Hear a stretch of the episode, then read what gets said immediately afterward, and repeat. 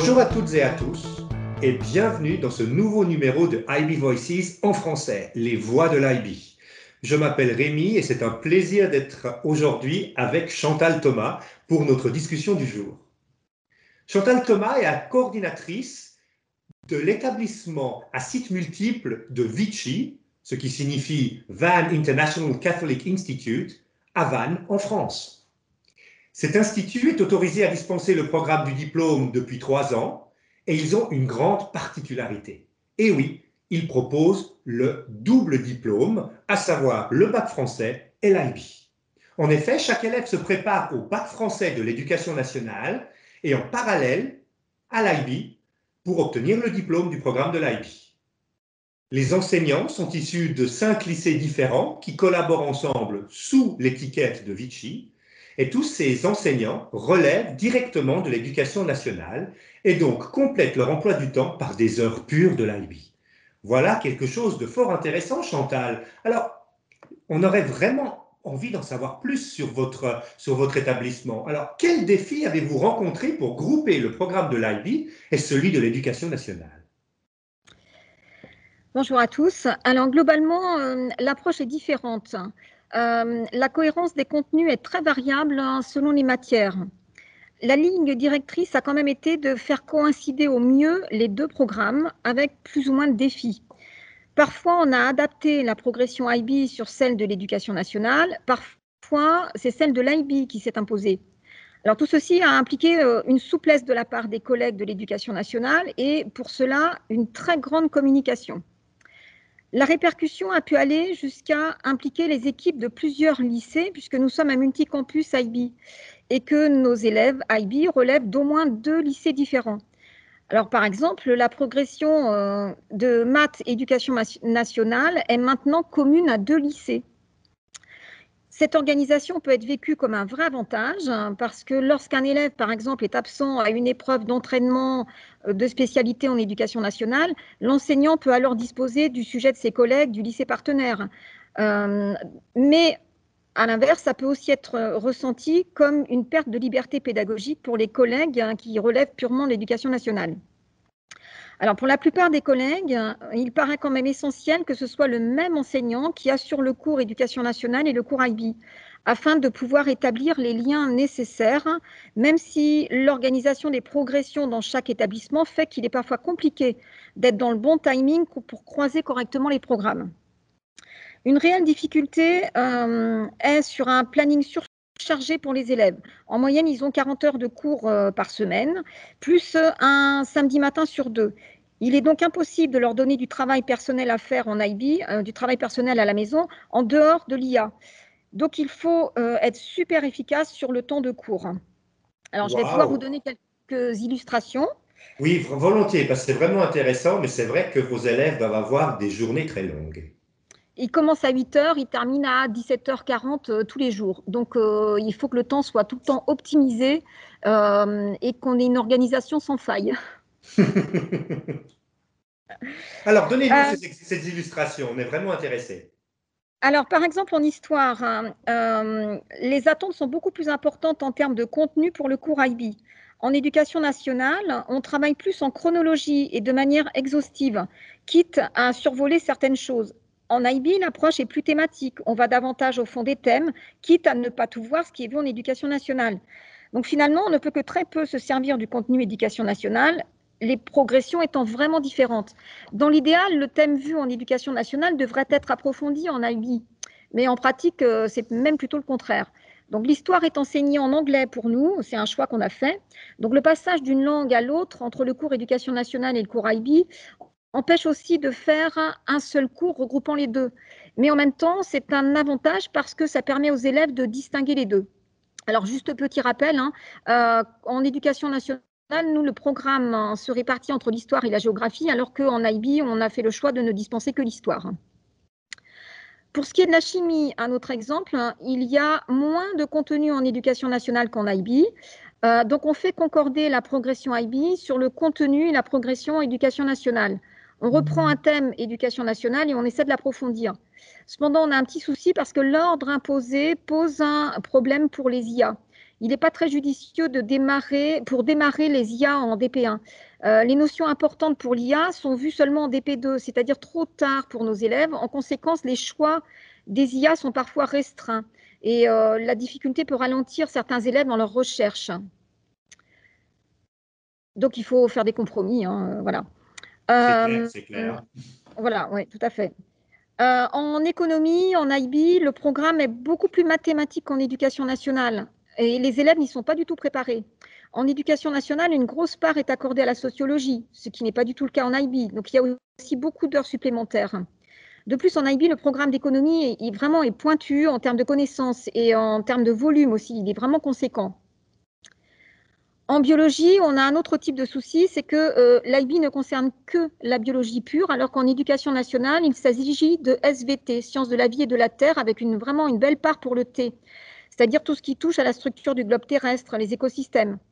Alors, le souci majeur hein, euh, est le profit des élèves euh, qui sont en biologie parce que en éducation nationale, on peut avoir des élèves qui ne sont pas du tout scientifiques et qui, pour certains, euh, se sentent un peu contraints en, en suivant l'IB de prendre un bloc sciences et donc ils choisissent la biologie. Mais pour certains, ils n'ont pas du tout la spécialité SVT en première et ni en terminale, d'autres l'ont que dans une des deux classes. Euh, donc c'est compliqué de gérer une progression avec un, groupe aussi disparate. Euh, les profils sont sont très différents. Certains peuvent être très scientifiques, d'autres peu scientifiques et d'autres pas du tout scientifiques. Alors, les contenus, on a bien compris qu'ils étaient vraiment différents et que souvent les notions sont seulement abordées en éducation nationale, quand elles le sont d'ailleurs, et elles ne sont pas approfondies en IB. Ce qui demande vraiment, euh, c'est peut-être notre matière qui nous demande le plus d'heures euh, pure IB en parallèle. Alors, par contre, en philosophie, euh, c'est peut-être là où c'est le plus simple parce qu'il n'y a pas vraiment de, de, de, vrais problèmes. le, le, programme éducation nationale accorde une grande liberté pédagogique dans la gestion du programme. Donc, les cours IB sont globalement dispensés à tous les élèves de l'éducation nationale et on rajoute seulement une heure supplémentaire qui permet de resserrer la réflexion autour du noyau de connaissances IB. Alors quand même, pour que ce modèle soit réalisable, il est fortement préférable que ce soit le même en éducation nationale et en IB. La, grande différence avec l'éducation nationale, c'est la lecture d'une œuvre entière en IB. Autre exemple en physique, hein, la progression éducation nationale est basée sur des contenus communs à l'IB. Cependant, les prérequis nécessaires ne sont pas vraiment existants en éducation nationale. Par exemple, pour le thème électricité, les élèves manquent de connaissances. Il y a aussi un problème de contenu mathématique. Par exemple, les équations différentielles, les intégrales sont vues beaucoup trop tardivement en maths alors qu'on en a besoin en IB. Et parfois, l'explication est très différente dans les deux programmes. La didactique peut être, euh, différente. Par exemple, pour les intégrales en IB, il est possible de faire des tracés de diagrammes qu'on n'utilise jamais en éducation nationale. Alors notons aussi qu'en éducation nationale, c'est le même enseignant qui dispense le cours de physique et de chimie. C'est un bloc commun, ce qui n'est pas le cas pour l'IB. Donc ça nécessite un travail d'équipe euh, particulièrement renforcé. Alors pour se préparer au mieux aux évaluations IB, euh, les enseignants regrettent, alors particulièrement en, sciences et en physique, les enseignants regrettent un manque de temps pour euh, que les élèves sentent bien les attendus de l'évaluation. Alors en maths euh, DP2, la difficulté de concilier les deux programmes réside dans le fait que la progression du programme français ne coïncide pas forcément avec celle nécessaire pour l'IB. Certains éléments plus difficiles mais considérés comme moins vitaux ont été relégués en France en fin d'année. Or, on en a besoin, nous, pour l'examen d'IB qui se déroule plus tôt. Donc, ce qui peut obliger à le voir deux fois pour les élèves. En littérature que nous enseignons bien sûr en français, nous, euh, le défi a été de choisir des œuvres qui sont au programme de l'éducation nationale et qui puissent coller à l'IB et inversement.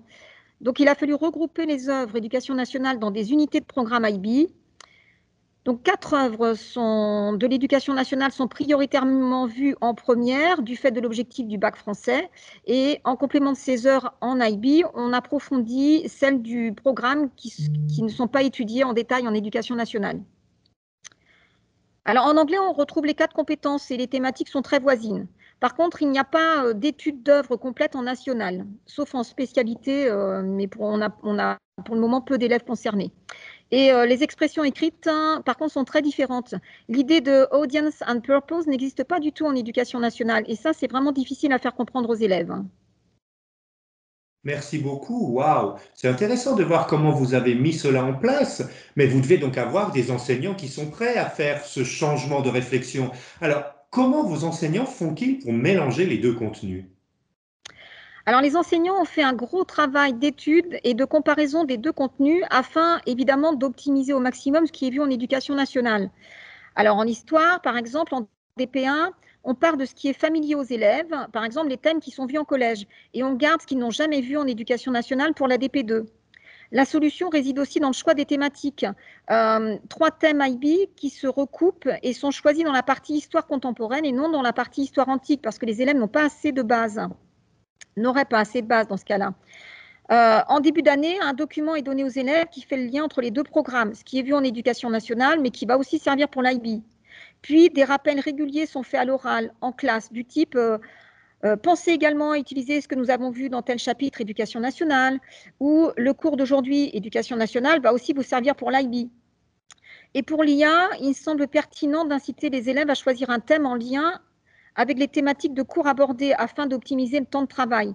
On se dit toujours que quand ils font une recherche pour un thème ou pour une, une épreuve, on essaie que ce soit le plus transversal possible. En chimie, euh, l'équipe priorise un maximum de thèmes concordants en DP1 et euh, l'essentiel de l'option est gardé et vu pour la, pour la DP2. Alors en physique, un travail d'équipe euh, particulièrement renforcé a été nécessaire et pour arriver à atteindre les objectifs, ils sont souvent contraints à un compromis, c'est-à-dire survoler certaines notions pour mieux préparer à l'esprit IB et aux évaluations. En littérature, c'est la participation à un workshop IB qui a, été, euh, qui a beaucoup aidé les enseignantes à voir quelles œuvres étaient compatibles ou non. Euh, en effet, il faut vraiment jongler avec les quatre œuvres imposées par l'éducation nationale et les œuvres de la liste française, celles euh, dans la liste étrangère, qui pour le coup ne peuvent pas être vues, ne peuvent être vues qu'en IB. Les continents, les genres, les siècles, c'était vraiment compliqué et un peu nébuleux pour les collègues avant qu'elles aillent en atelier, mais vraiment leur animatrice leur a permis de complètement euh, se sentir à l'aise et de, de, les a vraiment aidés à aboutir dans ces choix-là. En anglais, euh, l'enseignante rencontre les collègues hein, de l'éducation nationale pour connaître les thèmes qui sont abordés afin d'éviter au maximum les répétitions. Euh, par exemple, il y a un thème qui est récurrent, qui pourrait être récurrent, c'est l'environnement. Donc, euh, elle essaye de voir euh, quand est-ce que ce sera abordé en éducation nationale pour s'en servir et garder ces bases-là.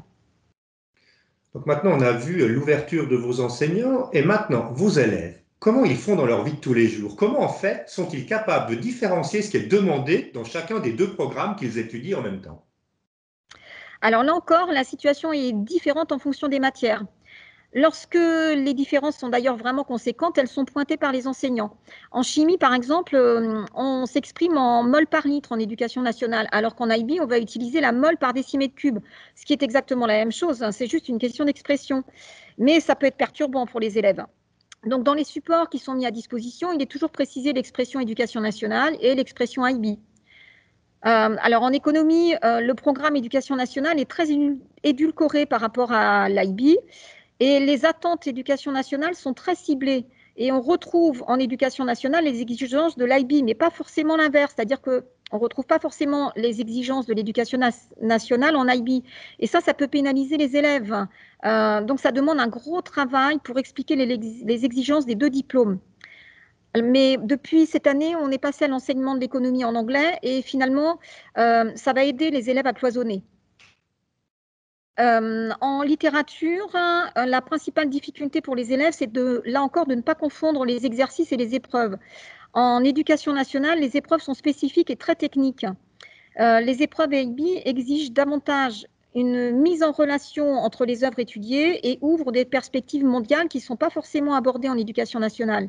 Alors au départ, c'est difficile car il faut qu'ils connaissent les attentes de la classe de première éducation nationale et ensuite celle de l'IB.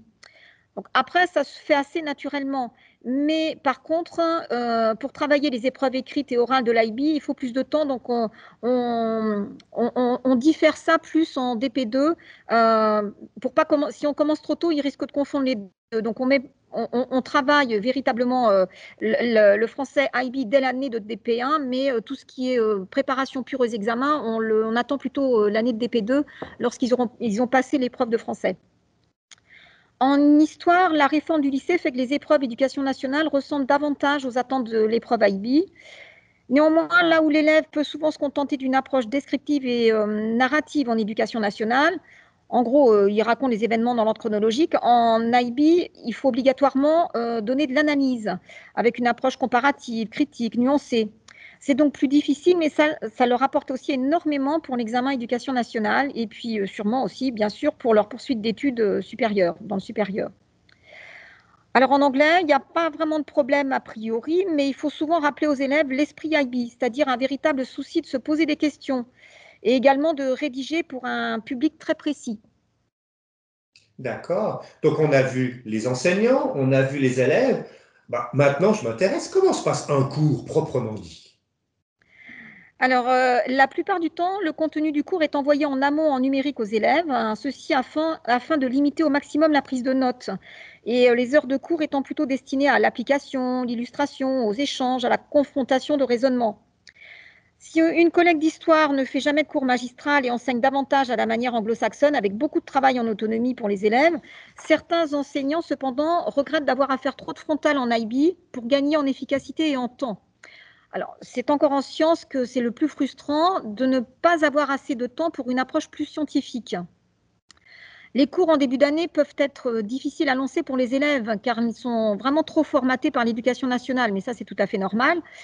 En français, il faut alors par exemple jouer sur les unités, les façons d'appréhender les textes, car on n'étudie pas du tout un texte IB comme en éducation nationale. Pour l'histoire, la manière de travailler est différente, avec une approche très comparatiste qu'on n'utilise pas en éducation nationale. Par exemple, on, va, on compare les causes de la Première et de la Seconde Guerre mondiale, ce qu'on ne fait jamais en éducation nationale.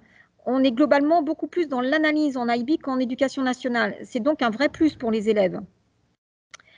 En économie, pour intégrer le cours, les élèves ont besoin de beaucoup d'applications, ce qui peut poser un souci à l'enseignante qui doit vraiment disposer de nombreux supports et qui peut alors manquer de sujets d'examen blanc, notamment quand elle enseignait l'économie en français. Et depuis cette année, puisque nous sommes passés à l'économie en anglais, dans un premier temps, l'objectif du cours en DP1, c'est de transposer les connaissances éducation nationale, de les reformuler en anglais. En littérature, hein, les élèves euh, travaillent presque toujours en îlot et ces derniers, ces îlots doivent changer. Euh, chacun peut également choisir d'étudier telle notion et le regroupement se fait alors non plus par affinité d'élèves mais par affinité de notions. En anglais, il y a systématiquement une vidéo ou un document sonore qui sert d'introduction à un échange oral. Et en général, les quatre compétences sont travaillées à chaque séance avec une tâche finale d'expression écrite ou orale en fin de séquence. Alors, certains cours ont l'avantage en, IB d'avoir un très faible effectif. Euh, une plus grande de place est alors faite aux essais, aux erreurs, à la manipulation des outils numériques, par exemple. Les élèves s'entraident beaucoup plus hein, et s'expliquent leur raisonnement les uns les autres. Alors, la contrainte des emplois du temps très lourds et le manque de temps ne permettent pas toujours hein, euh, d'intégrer suffisamment, par exemple, la théorie de la connaissance dans des séances interdisciplinaires. En tout cas, pas autant qu'on le souhaiterait. Euh, on en est bien conscient, mais on, tâche de s'améliorer. C'est vraiment intéressant. Donc, vous étiez une école pure éducation nationale. Alors, le fait d'avoir rajouté le programme IB, cela a-t-il changé la façon de vos élèves de répondre au programme national, selon vous? Alors, ce qu'on constate avec le recul, c'est qu'en éducation nationale, euh, les élèves vont vite, ils sont plus curieux, ils vont plus loin, ils sont plus scientifiques, ils sont aussi plus en attente et plus exigeants dans leurs demandes. Ils boostent véritablement les apprentissages de la classe éducation nationale. En histoire, il est constaté que les élèves euh, mûrissent plus vite dans leurs réflexions. L'IB les aide dans l'analyse de documents qu'ils développent davantage. Ils adoptent la méthode IB. En effet, l'IB est utile puisqu'il demande de décortiquer le document avec plusieurs questions, alors qu'en éducation nationale, il n'y a en général qu'une seule consigne. En économie, il faut quand même faire attention à ce que les élèves ne soient pas tentés d'en dire trop de leurs connaissances IB et donc de noyer ou de manquer de précision dans les réponses éducation nationale. Cependant, l'avantage pour l'IB est que grâce au programme de l'éducation nationale, nos élèves savent plus argumenter et discuter. De même, en sciences, c'est l'IB qui peut tirer un bénéfice de l'éducation nationale, parce qu'en effet, les, élèves sont bien préparés à la pratique, puisque nous faisons plus de TP en éducation nationale qu'en IB. Donc les 20 heures d'activité pratique en chimie IB niveau moyen, par exemple, sont déjà quasi assurées en éducation nationale. En littérature, une fois les aspects techniques assimilés par les élèves, c'est-à-dire la distinction de la nature des épreuves, il s'avère que les deux programmes se complètent. L'éducation nationale vise des compétences techniques d'analyse littéraire. L'IB ouvre des perspectives d'analyse et de liens indispensables pour faire des apprenants des lecteurs autonomes et conscients des enjeux littéraires liés à un auteur, une époque, un continent. En anglais, les élèves d'IB sont habitués à intervenir à l'oral et sont donc très à l'aise pour participer en éducation nationale. Ils sont donc aussi beaucoup plus à l'aise pour comprendre des documents sonores. Par ailleurs, euh, l'étude de deux œuvres complètes est un plus pour les élèves qui ont choisi en éducation nationale la spécialité LLCE. Donc, ce qu'on peut retenir, c'est que les deux programmes se nourrissent l'un l'autre. On peut voir en IB des notions, des textes, des auteurs différents de ceux vus en éducation nationale. Et les exigences en éducation nationale nourrissent la façon de traiter les tâches écrites ou les épreuves écrites en IB. Les élèves ont plus tendance à chercher, leur formation IB laisse plus de place à l'empirisme. Ils deviennent plus acteurs dans leur recherche. Ça m'a l'air bien intéressant tout ça. Alors j'ai une dernière question pour vous, Chantal. Quelles sont les retombées positives sur votre établissement? Alors, en IB, il est possible, on a fait ce constat-là, qu'il était possible d'avoir une très bonne copie. Alors, ça, ça a été vu par exemple en biologie. Alors qu'en éducation, nationale, il n'est pas tellement euh, facile de faire une distinction entre le bien et le très bien. Donc l'IB permet cela, euh, de mettre en avant une très bonne copie par les critères de notation. Et ça, c'est toujours valorisant pour l'élève. Euh, cette mise en place a nécessité quand même un travail d'équipe particulièrement renforcé, comme on l'a déjà signalé. Des lycées qui fonctionnaient auparavant en parallèle, voire parfois en concurrence, sont devenus partenaires. Une vraie collaboration existe maintenant, aboutissant à une mutualisation des compétences et vraiment, euh, toutes les parties prenantes sont gagnantes. On constate aussi un enrichissement pour les enseignants, un relationnel différent avec les élèves, un programme plus élargi et donc plus riche, un travail avec les collègues de la matière, mais pas, pas uniquement un, relationnel, c'est une réelle émulation de groupe. Et euh, pour conclure, euh, quand on a mis sur pied ce programme, certains enseignants étaient partie prenante, pour d'autres, il a fallu les, presque les convaincre, hein, ou en tout cas argumenter. Euh, or, maintenant, on constate que ce sont des enseignants, voire de l'extérieur, qui ne sont pas exactement sur le bassin complètement vantais, qui viennent nous solliciter pour euh, prendre part à l'aventure parce qu'ils euh, en ont entendu du bien et ils ont aussi envie de s'impliquer et de, de bénéficier de cette émulation. Cher Chantal, merci, c'était vraiment intéressant et je suis sûr que nos auditeurs ont beaucoup apprécié de pouvoir voir comment vous avez mis en parallèle ces deux programmes différents. Je tiens à vous remercier pour euh, votre temps et je tiens à remercier nos auditeurs et j'espère revoir tout le monde tout bientôt pour un nouveau numéro de IB Voices, les voix de l'IB en français. Merci beaucoup et à bientôt.